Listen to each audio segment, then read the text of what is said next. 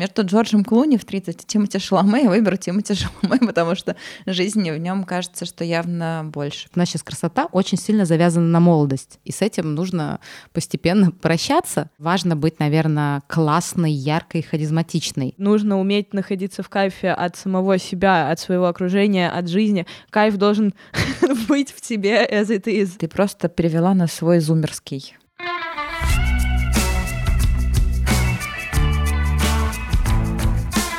Привет! Это «Радио Аня», подкаст, в котором мы обсуждаем и исследуем процесс взросления, его влияние на нас, наши убеждения и ценности. И делаем это без предубеждений, осуждений, страха и истерики.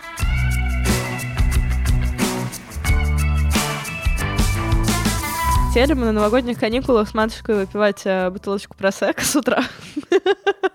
И матушка с абсолютно серьезным лицом сказала мне, Анечка, тебе пора колоть ботокс.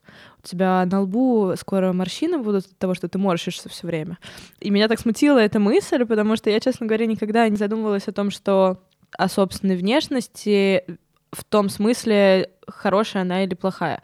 Мне всегда с детства говорили, что я как бы красивая девочка, и поэтому для меня это была данность, которую не нужно было корректировать когда э, появилась какая-то история про то, что, оказывается, себя нужно чем-то дополнять, каким-то образом корректировать, э, усилять, или когда я начала наблюдать своих подруг одного возраста со мной, которые начали делать ринопластику, увеличивать себе губы, делать что-то со своими скулами, вытягивать жир из щечек, э, чтобы казаться какими-то супер... Да-да, прям реально. А, не надо менять окружение. Нет, ну, это как бы абсолютно адекватные люди. Это же не модно. Все вот это. Можно, ты видела Инстаграм? Посмотри на тех девушек, которые являются сегодня эталонами красоты. Белла Хадид, Селена Гомес, э, Ким Кардашьян. Это супер вылизанные женщины. В их естественную внешность вкололи столько допинга, даже будь это не филлеры, а йога или какой-то wellness-массажи, это супер вложившиеся в себя женщины. Я даже недавно видела какой-то пост в Инстаграме, что в 90-е был а, бум а, Babyface, не героиновый шик, э, когда была Кейт Мосс, а чуть попозже, когда стал популярен Babyface и появились э, модели э, Secret, которые были супер женственные, у них были фигуристые достаточно тела, да, у них были супер худые ноги, все равно, но при этом у них была жопа, у них была грудь, все как бы было на своих местах. А сейчас стала популярной внешность какая-то достаточно инопланетная, переделанная, в некотором смысле трансформированная. Слушай, во-первых, мне кажется, я не очень согласна конечно, про только Беллу Хадид, кроме там есть Джиджи Хадид э, с щечками, очень твой, твой типаж, кстати, красоты. Мне как раз кажется, что наоборот, мы сейчас живем в веке, когда красота может быть разной. Но ты, судя по всему, росла, у тебя было очень счастливое детство, если на то, как к 23 годам тебе предложили вколоть ботокс. Помню, как мне бабушка всегда говорила, ты девочка красивая и умненькая. Ну, то есть 7 лет меня били по лбу рукой, ну как, не в смысле били, что там леща отвешивали, а просто, чтобы не было было морщин на лбу, а я человек вечно удивляющийся жизни, типа, о, ничего себе, вот с такими поднятыми местами. Мама в первый раз там депиляции с 13 лет, в 14 лет серьезно разговор о том, что ты девочка симпатичная, но надо немножечко похудеть. У меня забирали конфеты. В целом тема красоты была важной всегда очень. В моей семье вообще ничего не было. У меня был, наверное, судя по всему, культ какой-то естественности. У меня в целом в семье достаточно красивые женщины, которые никогда не красились. Наверное, по этой причине меня никто не научил краситься, и я вот буквально недавно только научилась замазывать синяки. У меня никогда не было разговоров, о которых вы говорите, никто никогда мне не говорил, как мне нужно корректировать свою внешность, нужно ли вообще тогда, когда мне было там 20 лет, про ботокс еще никто не знал. Может быть, дело в этом. И не было Инстаграма, и не было этих бесконечных сравнений людей друг с другом. И скорее это были поиски себя, а, своей идентичности, нежели, например, какие-то внешние ее проявления. Мне кажется, что вот это вот восприятие своей э, красоты очень сильно зависит от э, собственной самооценки, потому что действительно куча ситуаций, в которых супер красотки все равно считают себя недо, и кто им эту идею в голову положил, ну, как бы, в принципе, понятно кто. Глянцевые журналы и родители. Интересно, почему так важно девочкам было быть красивым? То есть просто, да, всегда было образование, МГУ mm-hmm. и все остальное. Никто не отменяет твоего социального развития, некоторого интеллектуального развития. Но, тем не менее, тема красоты всегда была на первом месте, потому что это был каким-то априори очень важным ресурсом, благодаря которому ты получаешь все остальные привилегии в жизни. Ну, потому что в первую очередь э, очень большое количество лет главная роль девочки была жена и мать. И для того, чтобы тебя взяли в жены, и ты потенциально стала матерью, нужно было обладать достаточно неплохими внешними данными, потому что, ну, потому что это очевидно побеждает э, самая здоровая особь в, условно, там, в прайде или в стае. А красота ассоциируется со здоровьем. Помните еще, вы не смотрели сериал Бриджертоны, по-моему, он называется? Один сейчас на Netflix в топе, как их выводили на бал, вот первый бал Дебютан, де, дебютанток. дебютанток, да, и там сидела королева и оценивала их взглядом, и как королева, если делала красиво, говорила сама совершенство, все, она априори была очень успешной дебютанткой. Красота до сих пор это некий социальный конструкт, который приводит тебя к успеху. Если ты симпатичная, ты скорее получишь какие-то ништяки. И лайки и лайки в Инстаграме. А лайки — это допамин, как мы знаем. И когда ты приходишь в кофейню, и молодой мальчик тебе наливает кофе бесплатно, или ты там в баре, тебя кто-то угощает, или а, ты скорее понравишься э, на собеседовании. Про собеседование, кстати, не всегда. Потому что существует э, такой тоже стереотип, что типа красивое равно не очень умное. Ну, на мой взгляд, это немножко уходящая история про то, что красивое равно не очень умное. Мне очень нравится приводить примеры про жен олигархов, потому что если раньше женой олигарха была просто женщина в красивом платье с декольте и классной округлой попой и грудью, то сегодня идеальный пример жены олигарха — это Даша Жукова, которая открывает гараж, становится патроном всех художников на свете, меценатом, занимается образованием, короче, дико раскручивается в интеллектуальной сфере, и как бы все дико ей респектуют. И современный мужчина успешный как будто бы уже хочет не просто красивое тело рядом с собой, но в том числе и какую-то интеллектуальную активность.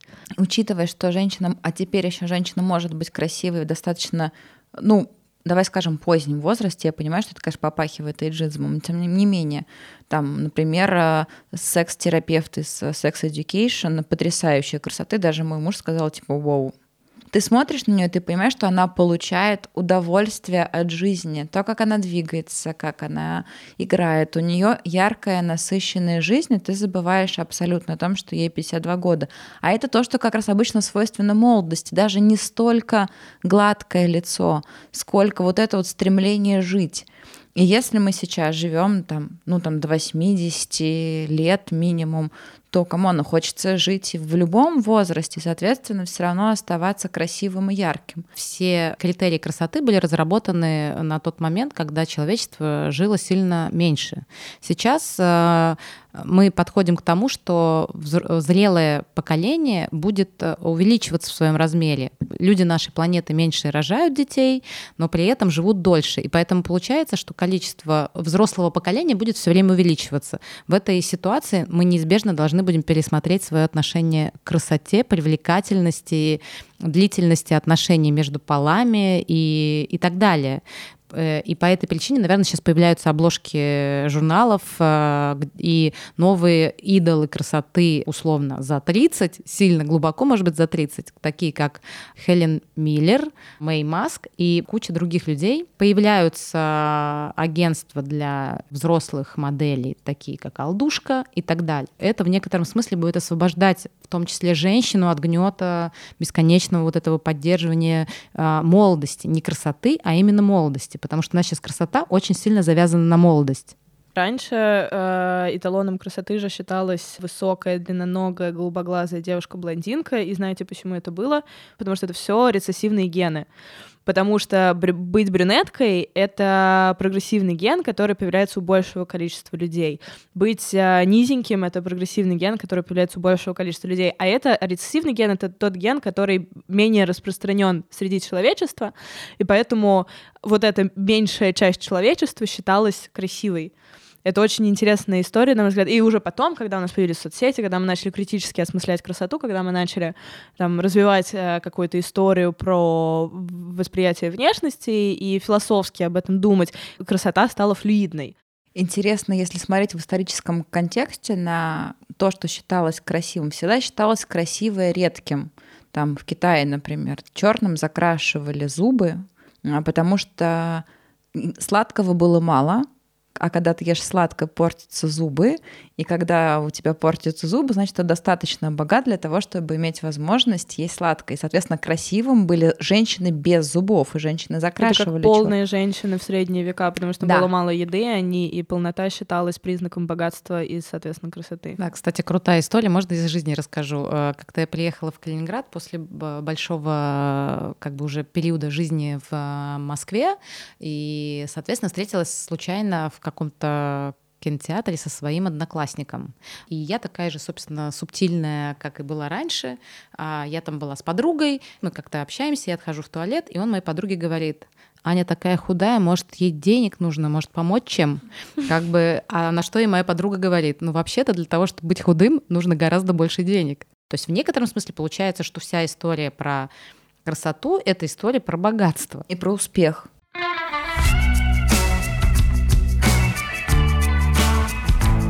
Сейчас читаю книжку Сью Джонсон, которая называется «Обними меня крепче». И она говорит, что базовая наша потребность — это потребность в доверительных, близких отношениях. Она отвергает все современные опыты в психологии, отвергает историю про то, что когда ты становишься взрослым, ты становишься самодостаточным и независимым от а, противоположного пола, ну или не противоположного, от построения близкого человека, с которым ты строишь любовь, по сути, где ты чувствуешь себя принятым очень. И красота сильно связана с любовью, особенно в нашей стране, внешняя красота. И, возможно, мы каждый год взросления становимся чуть более уязвимыми, потому что мы боимся, а, потерять своего близкого человека, потому что вдруг он выберет кого-то помоложе, потому что в культуре есть очень много стереотипов э, и сценариев про то, как мужчина уходит к более молодой красивой женщине потому что ты стареешь, а вдруг тебя перестанут так любить. Ну, то есть, по сути, на самом деле, когда мы говорим про красоту, мы еще говорим про некоторую базовую потребность, потому что она сильно завязана на то, насколько ты достоин любви, насколько вот чем более ты красив, тем больше ты достоин любви, тем больше у тебя шансов на удачный брак и так далее. Мне кажется, это как история «встречают по одежке, провожают по уму». Здесь такая же история, что ты как бы как там самки привлекают самцов с одной стороны, а потом уже ты вступаешь в отношения с человеком. То есть просто у красивого человека больше шансов, что на него первично хотя бы дадут ему какой-то карт-бланш. В моей школе, условно, в детский сад не помню, но в моей школе были, конечно, суперкрасотки, и также эти суперкрасотки обычно не отличались действительно какой-то там умом и сообразительностью, потому что в момент, когда ты начинаешь быть интересным для мальчиков, ты понимаешь свою власть над э, мужским полом просто за счет красоты, и тебе вообще больше ничего не надо иметь. А все, кто этим не не обладал, были вынуждены читать, а, собственно, учиться, увлекаться чем-то для того, чтобы, если тебе первого шанса не дали, то ты хотя бы со второго шанса, может, произведешь впечатление. Это, конечно, тоже стереотип, и бывают охренительно крутые, красивые женщины с бриллиантовым умом, но в целом, как бы опять же, если говорить о природных каких-то вещах и о нашей базовой там потребности размножаться, наверное, быть привлекательным э, что самцом, что самкой уже достаточно для продолжения рода. Другой вопрос, что мы хотим еще. Да, и вот в этом, что мы хотим еще, наверное, главный вопрос про взросление. Потому что мне очень хочется оставаться привлекательной, для меня это ресурс питательный. Когда ты входишь, когда ты выряжаешься, долго стоишь перед зеркалом, красиво подбираешь одежду, платье, чулки, туфли, выходишь на вечеринку, и ты чувствуешь, как тебя хотят. И мне, например, страшно, откровенно, что с возрастом я буду терять это, потому что казалось бы, типа, мужчины моего возраста будут по-прежнему хотеть молодых, а я хочу, чтобы они хотели меня, а не молодых. Вопрос, а какие мужчины ты хочешь, чтобы продолжали тебя хотеть? Потому что те мужчины, которые хотят в 50 лет 20-летних девочек, мне кажется, это Ладно, окей, если это умная 20-летняя девочка, с которой есть о типа чем тебя? поговорить. С которой есть о чем поговорить с высоты там 50-летней зрелости, то как бы да, это, наверное, обидно. Но если это какой-то просто чувак, который повелся на задиристость э, молодости, Зачем тебе нужен, э, чтобы тебя такой пацан хотел? Я, кстати, понимаю мужчин 50-летнего возраста, которые начинают использовать эликсир молодости через молодых подружек, потому что там, в этом возрасте ты понимаешь, что у тебя может быть уже а, там рядом партнер, который не выдержал э, жизни условно и превратился в какого-нибудь там, не знаю, безобразного дикобраза, не внешне, внутренне в большей степени там, пилющий, еще какой-то. Даже дело не в этом. Человек может просто устать от такой жизни. Я нравлюсь взрослым мужикам. Я не знаю, почему. Ну, то есть я могу представить себе почему, потому что, наверное, я умная и молодая, но я реально нравлюсь взрослым мужикам. И... Взрослым это сколько? Ну, типа 45 плюс, 50, условно говоря. И я в какой-то момент осознала, что на самом деле это влечение взрослых мужчин к мне, это синдром Лолиты, и это желание обладать некой красотой рядом с собой. Она не работает как партнерство, она не работает как э, уважение твоей личности или интерес твоей личности. Это исключительно потому, что мужчины того поколения привыкли обладать женщинами. Это желание просто иметь рядом что-то, что тебе будет приятно. У меня появляется очень большой инсайт относительно того, что кажется, красота и молодость, если брать эту связку, она очень связана с тем, насколько ты желаешь жить потому что тебе хочется не только из-за того, что ты обладаешь чем-то красивым и молодым. Конечно, но ты же понимаешь, что желать жить нужно изнутри себя самого. Ты не можешь компенсировать отсутствие этого желания другим человеком, потому что ты просто убьешь его этим. Среда тоже влияет. Если как бы окружить себя молодняком, почему многие преподаватели остаются долго в тонусе и так далее. Это известная тема. Чем э, моложе твое окружение, тем дольше ты будешь молодым, потому что они тебя подтягивают наверх собственно, самим фактом своего существования и там проблематикой. То есть, условно, будь у меня мое окружение, мы бы сейчас уже черти сколько времени обсуждали бы, не знаю, может быть, козлов, мужиков и то, как что там, не знаю, болит, условно. Как бы, но я не хочу это обсуждать. Я выбираю поколение, у которого это не, не стоит в повестке. Честно говоря, будь я мужиком, я бы сделала то же самое. Слушайте, но ну мне тоже нравится Тимоти Шаломе. Между Джорджем Клуни в 30 и Тимоти Шаломе я выберу Тимоти Шаломе, потому что жизни в нем кажется, что явно больше. В какой-то момент перестаешь тянуться к мудрости. Это разные стили. Знаешь, Тимати Шаломе — это один стилек, э, когда ты гуляешь по Нью-Йорку, весь такой, типа, с девчонкой под дождем, э, вы покурили джойнт, покатались на скейте, э, съездили в домик у озера, и там, типа, дико кайфанули. А Джордж Клуни — это Стереотипы. особняк. Стереотипы. Если у тебя изнутри нету искреннего, э, знаешь, то, что в английском называется authentic, желания жизни, жажды жизни, ты не можешь, окружив себя красивыми молодыми людьми, его в себе воссоздать, потому что это все иллюзия, это будет, про, это ты строишь себе декорации театральные, но ты приходишь в театр, чтобы посмотреть пьесу, ты не живешь на сцене. О, как я красиво сейчас сказала. Как, как красиво и как э, нежизненно. Потому что ты не знаешь, как это происходит. Как ты можешь об этом судить? Я, ну, я ну... наблюдаю, анализирую и высказываю свое мнение. Не перестань меня тыкать в то, что я не могу ни о чем судить.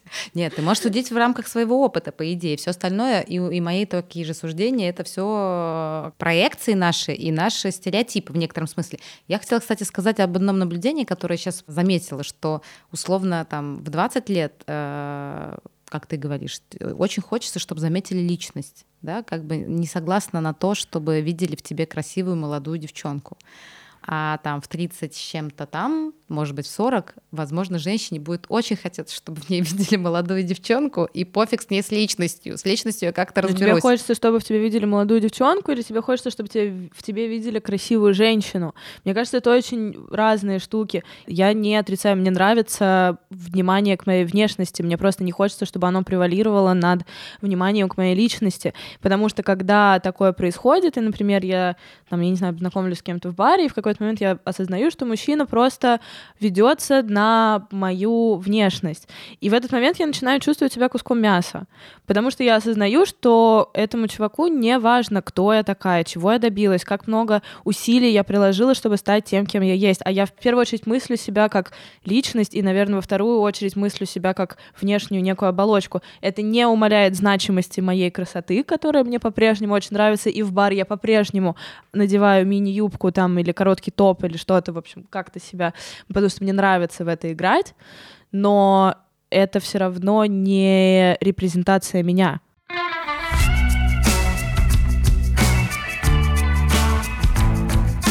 Ты считаешь себя красивой? Да. А ты считаешь себя привлекательной? Да. И всегда так считала, не было никаких... Это очень флюидно. Есть дни, когда я не считаю себя красивой, не считаю себя привлекательной. Это зависит от э, внешних факторов, от моего внутреннего состояния, от того, в каком настроении я сегодня проснулась, или там сели на меня джинсы, которые вчера сидели, или не, или не сели, или от того, э, объелась я с утра и чувствую себя теперь тяжелой, или не объелась с утра и чувствую себя бабочкой. Насколько важно чувствовать себя привлекательной? Для меня важно.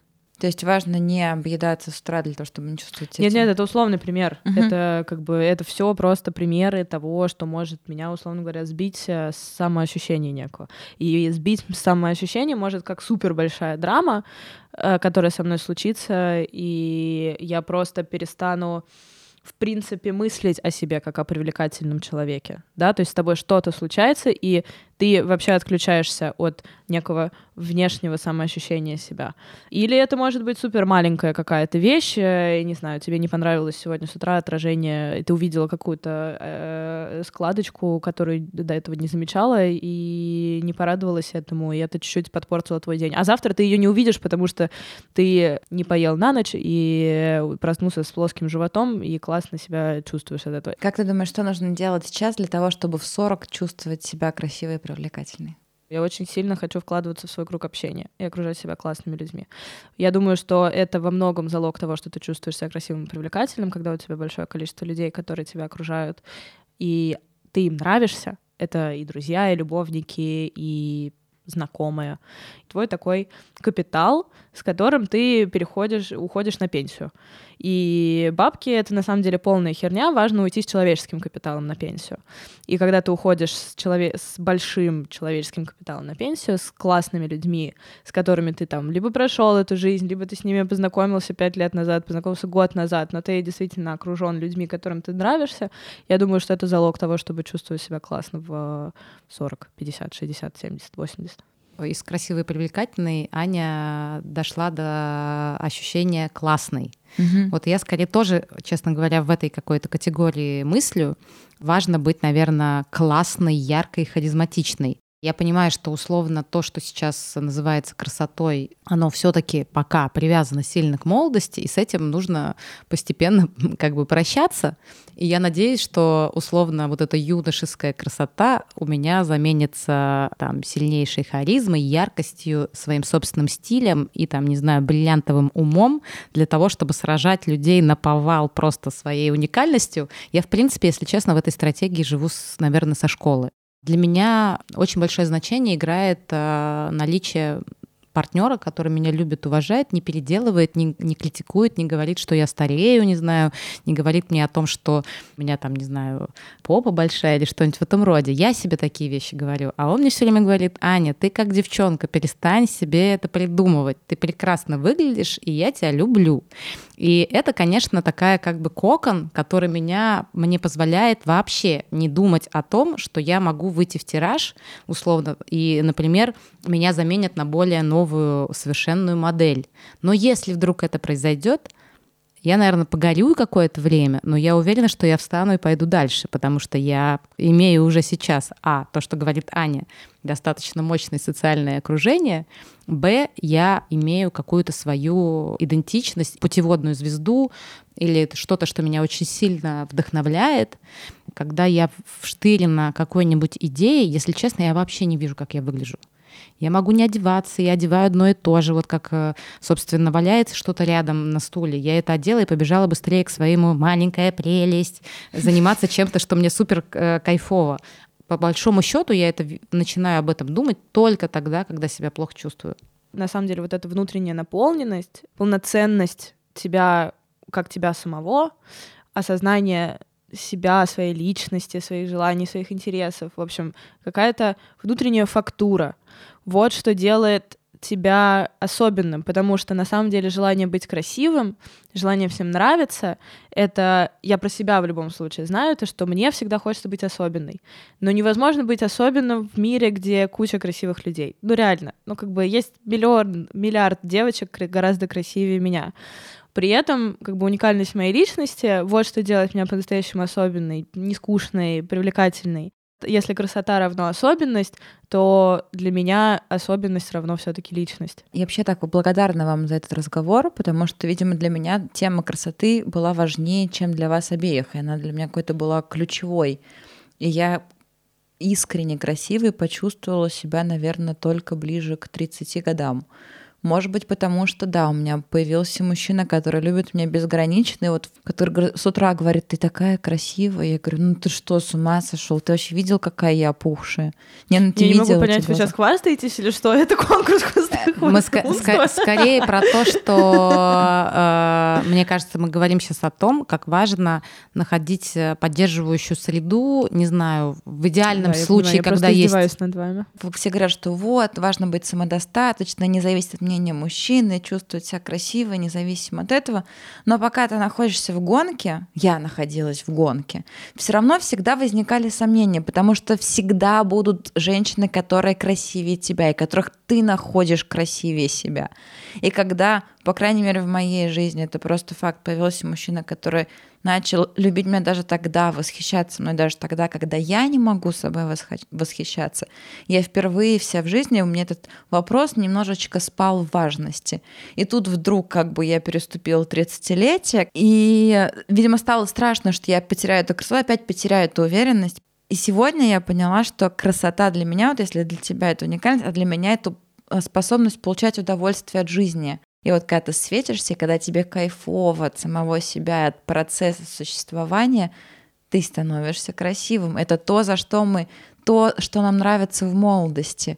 Не столько внешние какие-то критерии красоты, а способность кайфовать от того, что ты живешь. Вернусь немножко к, э, к началу твоей мысли о том, что а, восприятие себя во многом связано с наличием партнера. Один из моих любимых сюжетов э, в какой-то популярной культуре это э, в маленьких женщинах. Есть прекрасный монолог главной героини, которая была самой феминисткой, не помню, как ее зовут. А, почему же женщину воспринимают только как объект для любви? Ведь у женщин есть мозг, у женщин есть таланты, у женщин есть способности, у женщин есть очень большой потенциал. Мне очень обидно, что женщину воспринимают только как объект для любви. Дальше пауза, и она говорит, ну почему же тогда я чувствую себя так одиноко? Я считаю, что это гениальный момент, он супер описывает вообще все, что происходит с современными девчонками. Да, эмансипация, да, ты борешься за там, то, чтобы стать супер охуенной, самой, самой крутой э, карьерой, богатой, красивой, стильной, с накачанной жопой, и вообще, чтобы все просто офигевали от тебя, но когда рядом почему-то нет мужчины, твои акции чуть-чуть падают. И э, ко мне даже один раз, ну, у меня, в принципе, практически никогда нету какого-то постоянного партнера, с которым я там появляюсь на публичных мероприятиях, ко мне один раз подошла знакомая, такая полупьяненькая, и она говорит мне, ну почему я все время вижу тебя без мальчика? Мне так хочется, чтобы кто-то занял твое сердце. Причем это даже не подруга, а просто какая-то баба левая, ну реально, мимо проходила. Простите, пожалуйста. И я, я в этот момент сижу такая, ёба, сись, я пойду еще, пожалуй, негрони один выпью. Мне просто кажется, что это все очень большой бонус тебе супер повезло, и тебе супер повезло, и вообще всем, кто находит партнера, находит любовь, это вишенка на торте. Реально нужно кайфовать, ну, как я убеждена, что нужно уметь находиться в кайфе от самого себя, от своего окружения, от жизни. Кайф должен быть в тебе as it is, знаешь, и как бы если в тебе этого нету, то может случиться такая история, что даже когда к тебе придет человек, ты не сможешь это реализовать, ты не сможешь реализовать этот кайф от жизни, потому что на самом деле пустоту внутри себя нельзя заполнять другим человеком. Это примерно то, что я сказала патетично, ты просто перевела на свой зумерский. Okay. Мне, мне, кстати, кажется, что это нужно не только для женщин или девочек, там неважно. Мне кажется, это просто потребность любого человека. И мужчин тоже. Просто, возможно, мужчины никогда в этом не признаются, потому что их учили другому. Но мне кажется, что наличие человека, как бы soulmate, с которым у вас есть отношения, и они вас с обеих сторон устраивают. И это важно и нужно и мужчинам, и женщинам, потому что это создает вот эту вот как бы некую базовую, ну не знаю, безусловную или не безусловную любовь, которая позволяет тебе раскрываться по причине того, что ты просто не находишься в неком, там, не знаю, а, негативном, а, тревожном состоянии. Опять же, э, если у тебя есть запрос на то, чтобы у тебя была пара обязательно, да, то, да, наверное, отсутствие пары будет тебя сильно в стресс гонять. А когда ты ее получишь, то ты как-то там подрасслабишься. Но, как показывает практика, тревожные люди находят все равно, чем тревожиться даже в паре.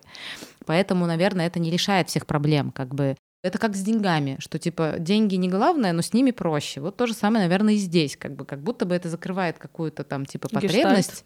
Да, и ты себя просто чуть-чуть как бы более реализованным начинаешь чувствовать, но не более того.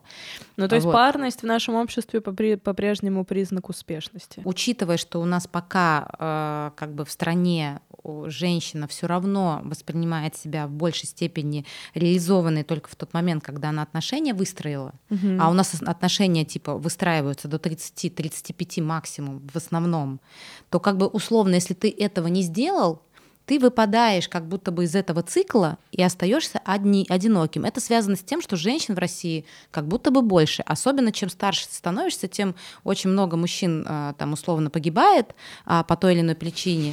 Ну, это, кстати, факт. факт. Это Почему факт. женщины убивают? Это, а, нет, это Они... факт. А, наркомания, алкоголизм, а, как okay. бы. По-моему, а... Россия первая страна в мире по количеству мужских самоубийств. Не, не первая, но их действительно больше, чем в, в тройке странах, точно, помню, в да. тройке. Но... По моим ощущениям, мы в некотором смысле, ну там пара или вот то же самое, что вы говорите, там увидеть, э, что ты кому-то интересен, привлекателен и так далее. Возможно, это всего лишь просто нам как э, животным указывает на то, что у нас есть шансы на то, чтобы там, не знаю, с кем-то спариться и как бы да, и собственно произвести потомство. И это значит, что если ты как бы, если кто-то хочет с тобой произвести потомство, тогда ты становишься вкусной маленькой маленькой конфеткой, потому что тебя кто-то может как бы условно как-то за тобой поухаживать, и не знаю, хоть кому-то ты будешь не безразличен. А то в этом мире как будто бы никто никому не нужен, и так хоть кто-то там, ну, и, а если у тебя еще родители с тобой в классных отношениях, то вообще как бы зашикос. А многие люди же не в отношениях со своими родителями.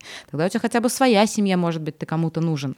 А потом рождаются дети, и тогда ты точно кому-то нужен хотя бы первые 12 лет. А потом он собрался и ушел классно, что мы можем использовать наше время и расширять представление о том, как мы можем получать удовольствие от жизни для того, чтобы меньше зависеть от обстоятельств. Но главное — кайф. Чпокаться. И чпокаться. Хорошо. Кайф и чпокаться. Хорошо и много. Вы можете прослушать нашу мантру несколько раз подряд. Кайф и чпокаться, кайф и чпокаться, кайф и чпокаться.